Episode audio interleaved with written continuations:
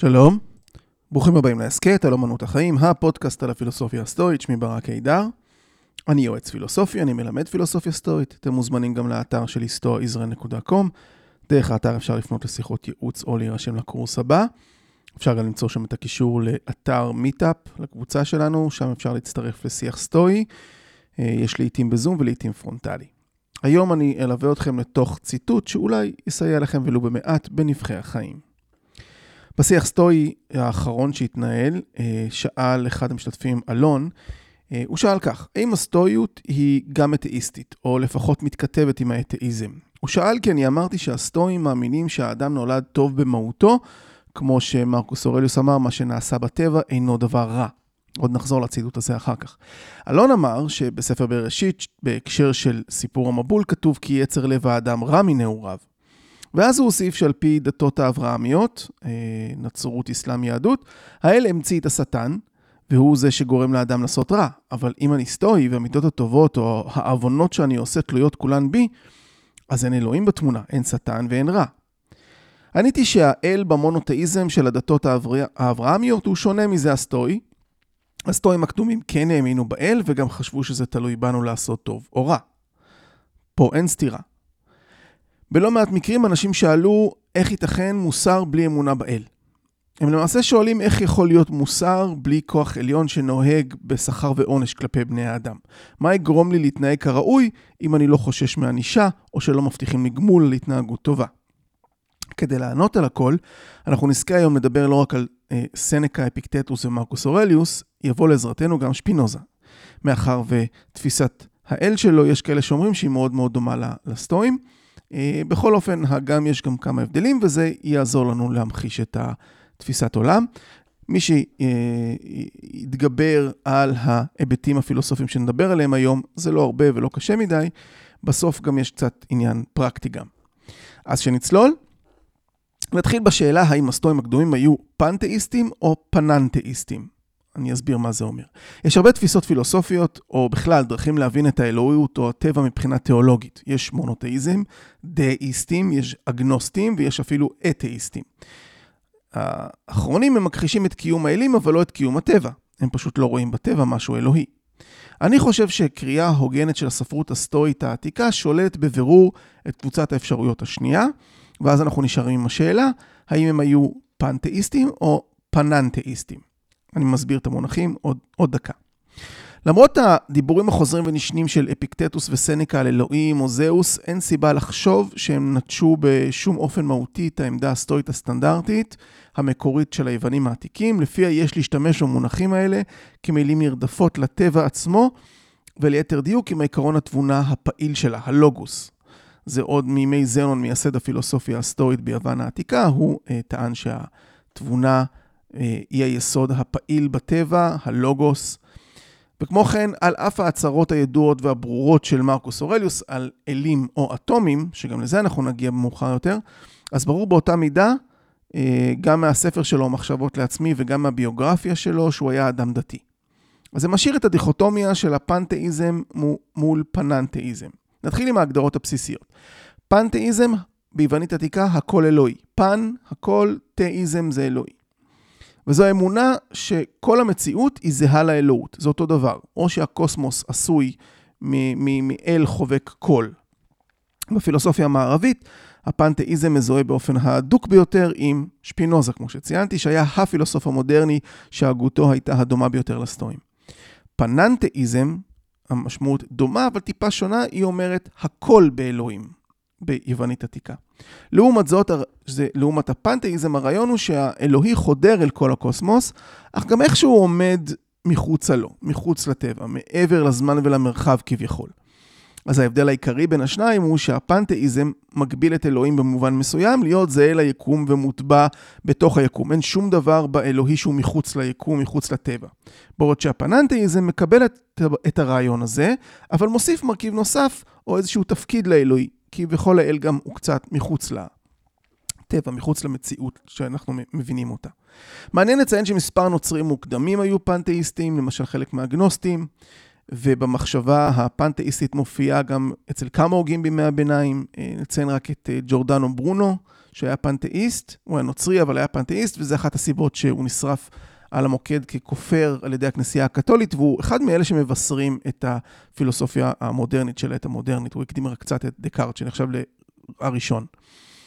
ומחוץ למערב, להינדואיזם הקדום, היו אלמנטים של פנתאיזם, וגם לפילוסופיה המצרית העתיקה, שכנראה היא הייתה המקור לפנתאיזם היווני הקד... הקדום. כנראה שהפילוסופיה המצרית העתיקה השפיעה על אנקסימנדוס ביוון העתיקה והרקליטוס, שבתורו השפיע על הסטואים, שהם היו פרסוקרטים, וככה זה נכנס לפילוסופיה המערבית. לפננתאיזם יש גם היסטוריה תרבותית מורכבת, שוב במחשבה ההינדית, גם אה, אפשר אפילו להגיד ביהדות החסידית, בקבלה, או באסלאם הסופי, יש אה, אה, איזשהו דמיון לפננתאיזם. וגם בתפיסה האינדיאנית של הרוח הגדולה, היא יותר פננתאיסטית מאשר פנתאיסטית. ואם כבר אנחנו מדברים על אמריקה, אז האצטקים מהמעמד הנמוך הם היו פוליטיסטים, הם האמינו בריבוי אלים, אבל המטאפיזיקה המקובלת על האצולה שלהם הייתה מאוד פננתאיסטית גם. לא נרחיב על הדתות האלה ועל התפיסות האלה, אלא אנחנו נתייחס בעיקר לשפינוזה ולסטואים. שפינוזה, שהפילוסופיה שלו נחשבת לפנתאיסטים על ידי חלק מהחוקרים, ויש חלק שטוענים שהיא פננתאיסטית על ידי אחרים, אה, אבל ברובו, ברוב המפרשים מניחים שהוא היה פנתאיסט כמו הסטואים, למרות שיש איזשהו מכתב אחד שהוא כתב לבחור בשם הנרי אולדנבורג, שהוא כתב שם באשר לדעה של אנשים מסוימים, שאני מזהה את האל עם הטבע, שזה מובן כסוג של חומר מורכב או גופני, הם די טועים. הפילוסוף המודרני של המאה ה-20, קרל יספרס, טען שכאשר שפינוזה כתב אלוהים או טבע, הוא לא התכוון שהמונחים האלה יהיו ניתנים להחלפה. עבור שפינוזה לאל יש אינסוף תכונות, רק שתיים מהן, המחשבה וההתרחבות, הן מתבטאות בקוסמוס. זאת אומרת, זה גם כסוג של פננתאיזם. כאילו יש הרבה מאוד תכונות לאלוהים שאנחנו לא מכירים אותם, אלא רק את הביטוי שלהם אצלנו בטבע שלנו. המחשבה וההתרחבות האלה, אצל שפינוזה, הן ממלאות תפקיד דומה לעקרונות של הסטואים, של פעיל ופסיבי, שמחלחלים ליקום ומבדילים בין חיים לחומר. אה, הסטואים לא הכירו באיזשהם אופנים אחרים, לא הכירו משהו שהוא מחוץ לטבע, ולא קיבלו שום הרחבה של אלוהים מחוץ לקוסמוס. אז הדמיון פה הוא גם בזה שהטבע כולו הוא אה, אה, אלוהי, הוא האל, והדמיון הוא שיש משהו שהוא פעיל, אצל הסטואים זה הלוגוס, אצל ספינוזה זה המחשבה, זה די דומה, ויש את החומר, שזה הפסיבי. ולמרות שלא ברור אם שפינוזה היה פנתאיסט או פננתאיסט, אני, אני אוהב לחשוב אותו כפנתאיסט, למרות שזה לא ממש משנה, כיוון שברמת האתיקה הם עדיין דומים בלי קשר, ואני אסביר. נראה לי שברור שהסטואים שייכים לקטגוריה הראשונה ולא לקטגוריה השנייה. עבורם אלוהים הוא לחלוטין אימננטי בטבע, בטבעו, הוא נוצר מאותו סוג חומר ממנו עשויים כל האורגניזמים החיים, ואכן אנחנו במובן המילולי חלק מאלוהים. זה לפי הסטואים. יתרה מכך, האל או הטבע, זה לא, אה, הוא לא קיים מחוץ ליקום, שכן שום דבר לא קיים אה, שמתעלם מעל המרחב ולזמן, או שהוא לא עשוי מחומר. זה לפי התפיסה הסטואית.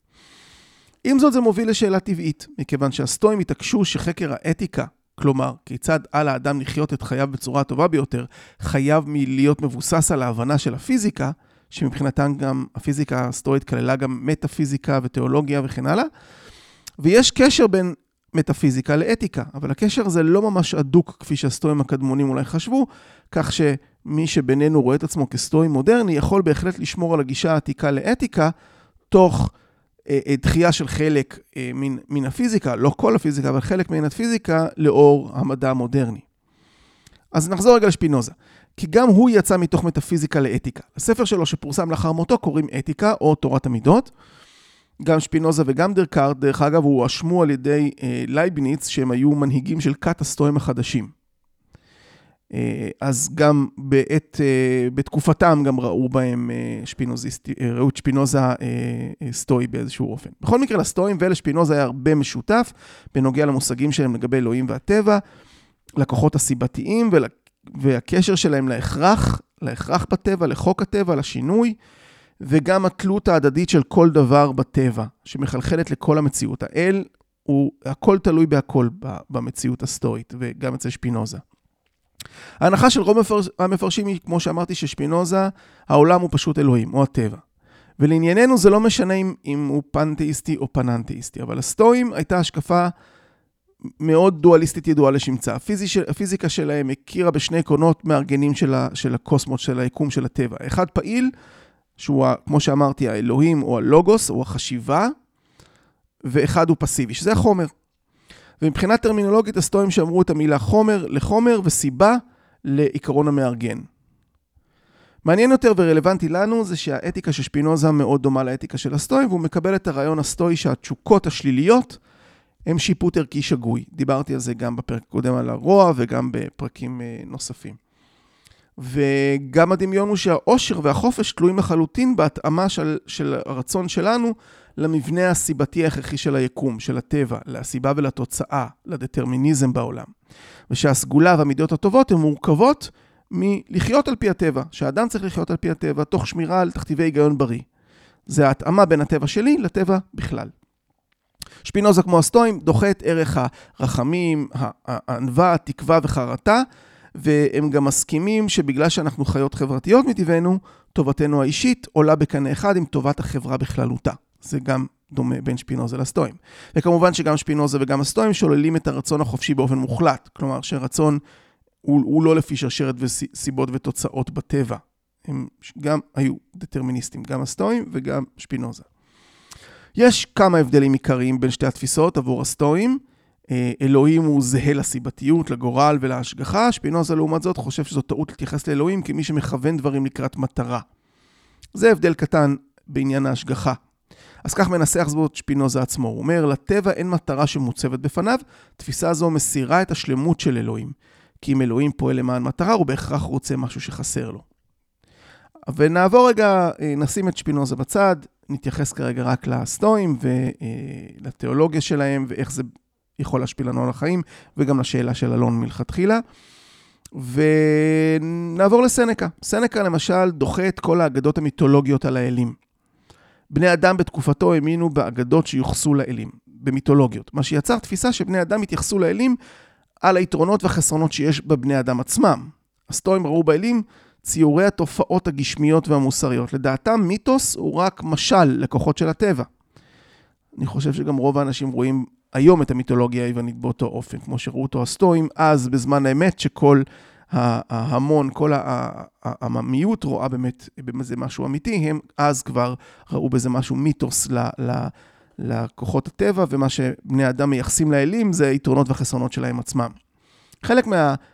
מה מספרים על המיתולוגיה, ייחסו ליופיטר או זהוס, ייחסו לו כנפיים, חלק נתנו לו קרניים במצח, אחרים, אה, גם כפי שכבר הבאתי בפרקים קודמים, ייחסו לזהוס תכונה של נואף ורודף נשים. שכמו שאמרתי, אלה תכונות אנושיות שייחסו לו אה, לאלים. יש כאלה שתיארו אותו כאכזר, אל נוקם, שנקם גם באלים אחרים וגם בבני אדם. בתוך כך הסיפור המפורסם הוא שהוא הרג את אבא שלו קרונוס. אז כאשר אנשים רואים שכך נוהגים האלים, מה ירחיק אותם מלעשות רע בעצמם ולחטוא? זה קצת נגיעה בשאלה של אלון.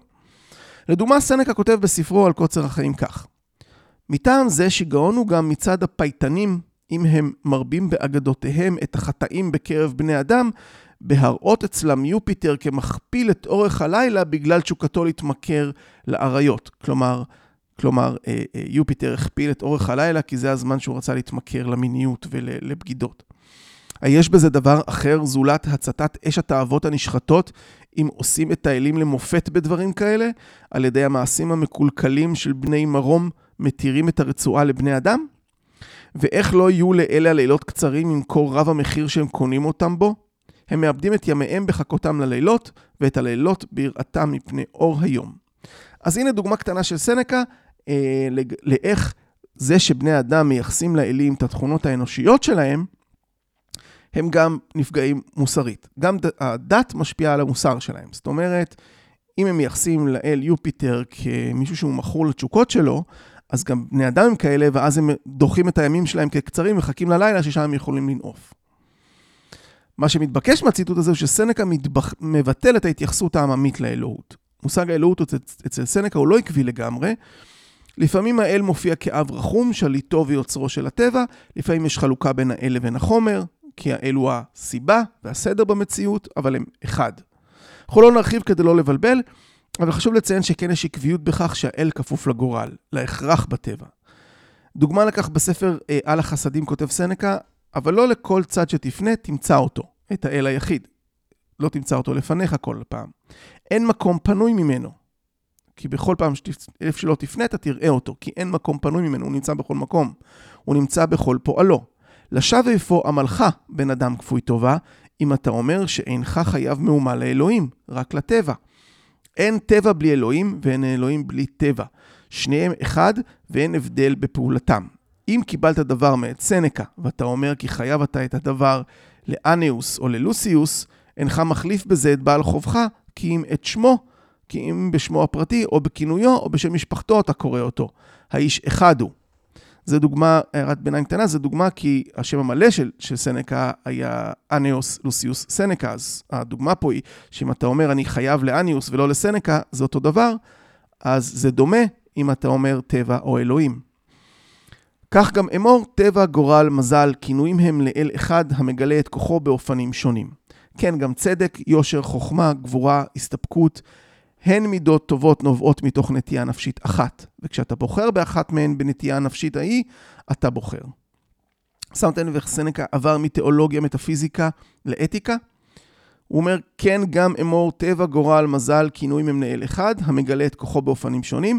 כן, גם צדק, יושר, חוכמה, גבורה, הסתפקות, הן מידות טובות, נובעות מתוך נטייה נפשית אחת, וכשאתה בוחר באחת מהן, בנטייה הנפשית ההיא אתה בוחר. הוא עבר פה מה...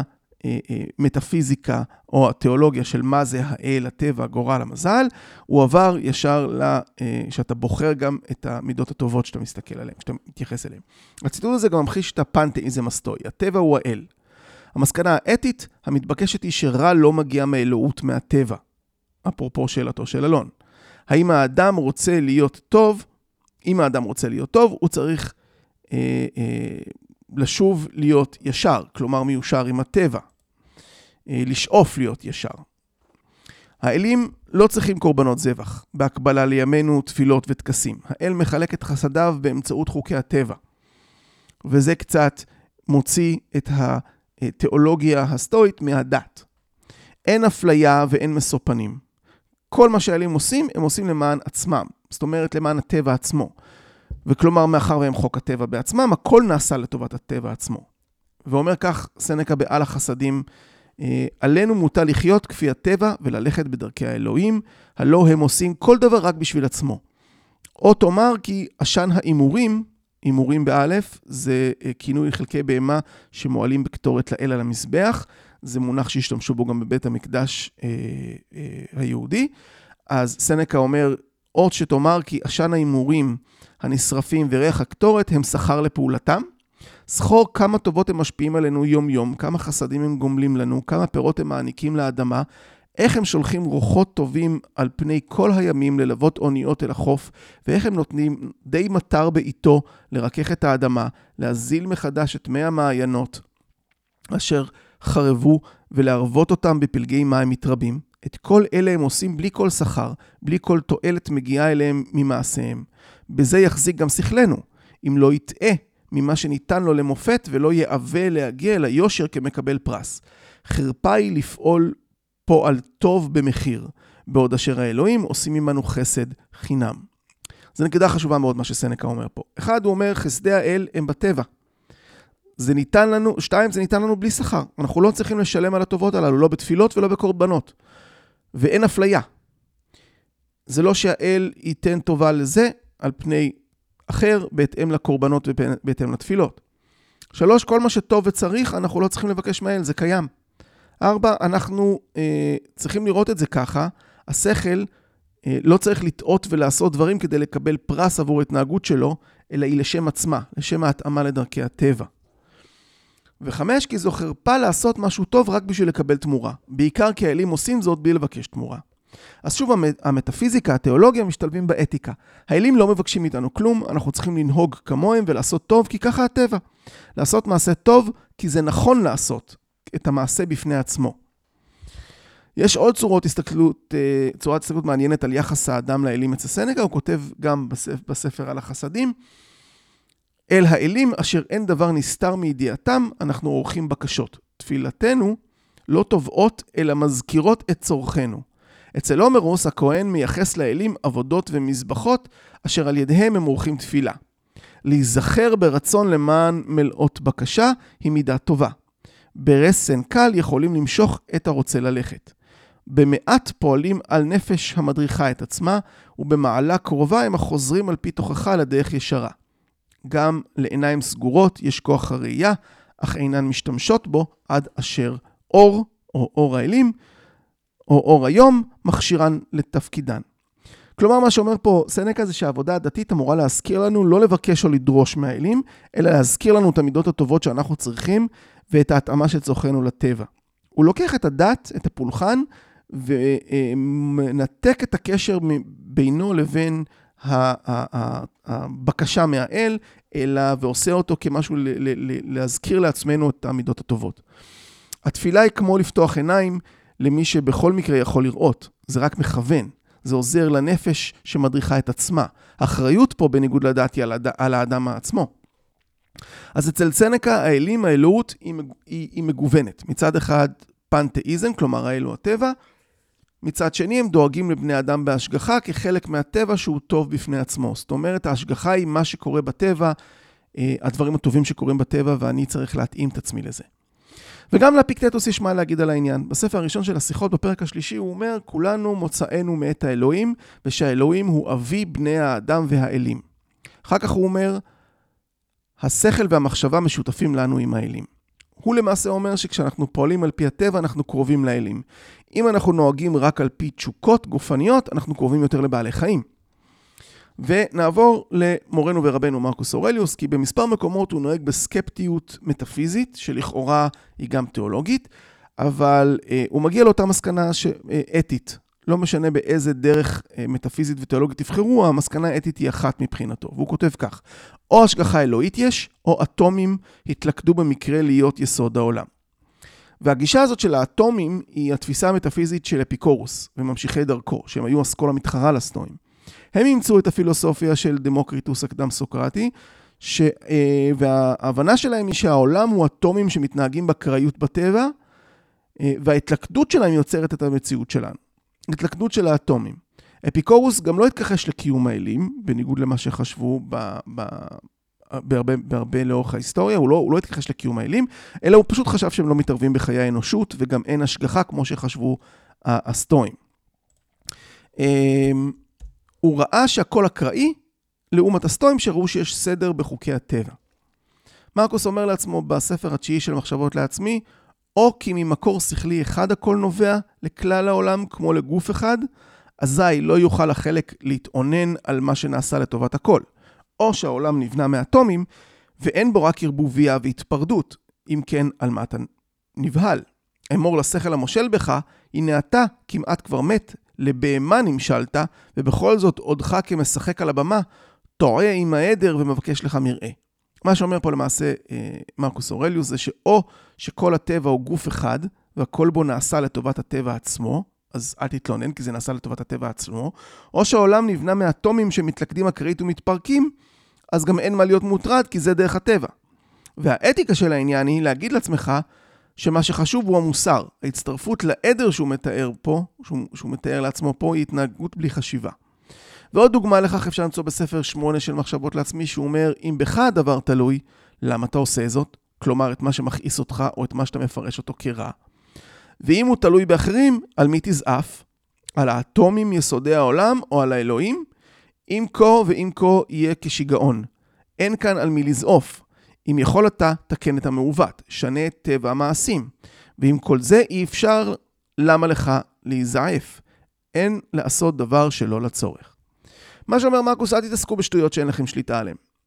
וגם כאן הוא אומר, או שהעולם אקראי, או שהוא בהשגחה. המסקנה היא אחת, תקן את מה שאתה יכול, או שתקבל. מה, מה ההיגיון בלכעוס על, על הטבע, על מה שקורה, גם אם זה אנשים אחרים. אז או תתקן את המעוות, או, או שנה טבע, או טבע מעשים, אם לא, אם כל זה אתה לא יכול, אז למה, למה לזעוף? למה אתה צריך לכעוס? בספר השני של מחשבות לעצמי הוא כותב, מה יוכל לפעול ללוות את האדם? רק אהבת החוכמה לבדה. כלומר, הפילוסופיה. פעולת החוכמה היא לשמור על הרוח בקרב האדם, שיישאר בלי חטא ובלי נזק, למעלה מרגשות העונג והעמל, ושלא יעשה דבר שאינו מכוון לתכלית, ולא דבר של מרמה וצביעות, ושיישאר חופשי בשאיפותיו מפעולות אנשים אחרים, ושיראה את כל מה שמתרחש לו וכל מה שנופל בגורלו כעניינים הנובעים מן המקור ההוא, אשר משם בא גם הוא בעצמו. ועל כל אלה שיחכה במנוחה ליום המוות, שאינו כי אם התפרדות ליסודות הראשיים אשר מהם מורכב כל חי. ואם אין זה נורא ליסודות האלה, שיתהפך וישתנה כל אחד מהם מזמן לזמן, למה יראה איש מפני המהפכה וההתפרדות הכללית? למה יירא איש מפני המהפכה וההתפרדות הכללית? הלא גם היא נעשית לפי הטבע, ומה שנעשה בטבע אינו דבר רע. הציטוט שפתחנו בו. מרקוס אומר שהפילוסופיה, אהבת החוכמה, היא צריכה לכוון את הנפש של האדם לחיות לפי הטבע. כי היא על פי הטבע בעצמה. ובהקשר של המוות הוא אומר שאנחנו מורכבים מחומר שלאחר מותנו משתנה למשהו אחר. זו גישה מאוד מדעית דרך אגב. אפשר גם לקבל אותה כאתאיסט, או כאדם מאמין. גם הגישה הזאת ניתנת, ניתן להסיק עליה לאתיקה. ונחזור רגע לאפיקטטוס, הוא בס... בספר הראשון של השיחות, בפרק השישי, הוא אומר, ואילו האלוהים לא זו בלבד שנתן לנו את הכישרונות האלה, המאפשרים לנו לשאת את כל מה שקורה לנו מבלי שנתבזה ונכרע תחתיהן, אלא כיאות למלך מיטיב ולאב נאמן, הוא מסר את כל אלה לרשותנו, ולא הותיר לעצמו אפילו היכולת לעצור או למנוע אותנו. אז אפיקטטוס מתייחס לאל כמלך, כאב, ואפשר גם לצטט את, לקחת את הציטוט הקטן הזה אל גישה של חינוך. הוא גם אומר שהתפקיד של האל הוא לתת לנו את הכלים השכליים, ההיגיון הרציונלי, ואפילו הוא לא נתן לעצמו את היכולת לעצור אותנו. זה כלי אדיר, זה כלי כל כך חזק, אנחנו נחזור אליו עוד מעט. ואם תחשבו על זה, זה מתאים לאתאיסטים וגם לדתיים. כל אחד יכול לקחת מזה מה שהוא ירצה. נראה לי שתוכלו להסכים איתי שהראיות מוכיחות שגם בקרב הדתות השונות, לבני אדם יש יכולת חשיבה רציונלית שהאל נותן לאדם. היא חופשית גם בקרב הדתות, החשיבה הזאת. היא חופשית גם לפרש לא נכון את הטבע, אם אתה סטואי, או חופשית לפרש לא נכון את הכתבים הדתיים, לא משנה איזה דת, בכל דת יש פרשנויות, ויש שמפרשים באופן מוסרי ומיטיב, ויש שמפרשים באופן מצומצם שמתאים רק למי שמשתייך לנוהים אחר הפרשנות שלהם. או לחילופין, הם פוגעים במי שאינו נוטה אחר הפרשנות שלהם ושאינו משתייך אליהם. וכמו שמרקוס כתב, טועה עם העדר ומבקש לך מרעה. אז זה ללכת עם העדר אחר איזושהי פרשנות מסוימת, אבל יש את הבחירה החופשית, השכלית, איך לפרש את, ואיך לחיות לפי הטבע או לפי פרשנות דתית. זה מרקוס אומר על מי ש... אה, על העדר, מי שלא משתמש בכישרון שנתנו אלו הטבע לחשוב באופן חופשי. לא משנה אם את או אתה אדם דתי או אתאיסטי. אז כאמור, תסכימו איתי שגם אדם דתי יכול לבחור לחשוב שונה ממה שהדת אה, אה, שלו. הרי אנשים עוברים דתות, אנשים אה, חוזרים בשאלה, חוזרים בתשובה, ב- ב- בזכות חשיבה מסוימת שהם ביצעו. זאת אומרת שהאל עצמו לא יכול למנוע מאיתנו את החשיבה החופשית שהוא נתן לנו. ונסכם. הסטואים הקדומים היו מאמינים, הם היו מאמינים. האמונה הסטואית היא בפנתאיזם. האל הוא הטבע. השכל שלנו נגזר מהלוגוס, מחוק הטבע, או החשיבה של האל. האל הסטואי הוא טוב והוא הטבע, והוא, ויש השגחה בטבע על פי החוקיות והסדר הקיים בטבע. גם אם אנחנו לא מאמינים שיש בזה תכלית, כי אנחנו יותר אה, קרובים להיבט המדעי, או שאנחנו כן חושבים שיש השגחה, כי אנחנו קרובים להיבט הדתי, אז את האתיקה הסטואית אפשר לקבל אם האדם הוא אתאיסט או מאמין, כי הסטואיות היא אסכולה פילוסופית ולא דת. היא משאירה מקום לספק, כמו שמרקוס כתב בספר 12 של מחשבות לעצמי, אם הדבר זה אינו כהוגן, אל תעשה אותו, אם אין הדבר אמת, אל תאמר אותו, רק בחפצך הדבר תלוי. או שהוא כתב בספר השישי, אם יכול אדם להוכיח לי ולהבהיר לי כי שגיתי במהלך מחשבתי או מעשיי, אני אשנה דרכי בשמחה. הלא מחפש אני את האמת, ובגללה איש מעולם לא ניזוק. אמנם מי שדבק בטעותו ובבורותו שלו, הוא-הוא זה שניזוק. אז מרקוס אומר, זה לא תפיסה דתית, הפילוסופיה הסטורית, אז אפשר להתנהל במוסר, לשאלתו של אלון, גם אם אדם הוא אתאיסט, ואפשר גם להתנהג במוסר אם אדם הוא איש מאמין, והוא בוחר שבחשיבה החופשית שלו, שאפילו האל לא יכול לקחת ממנו, אם הוא בוחר לנהוג בצורה מוסרית. אז תזכרו, לא משנה אם אתם מאמינים או לא, אפיקטטוס אמר שיש לכם תמיד בחירה לפעול או להימנע. לרצוני החופשי לא יוכל אפילו זהוס עצמו, הוא כותב בפרק הראשון של השיחות. לרצוני החופשי לא יוכל אפילו זהוס עצמו. תבחרו להיות טובים. אז עד כאן להפעם, תודה שהאזנתם, נשתמע בפרק הבא אם ירצה הגורל. היו בטוב.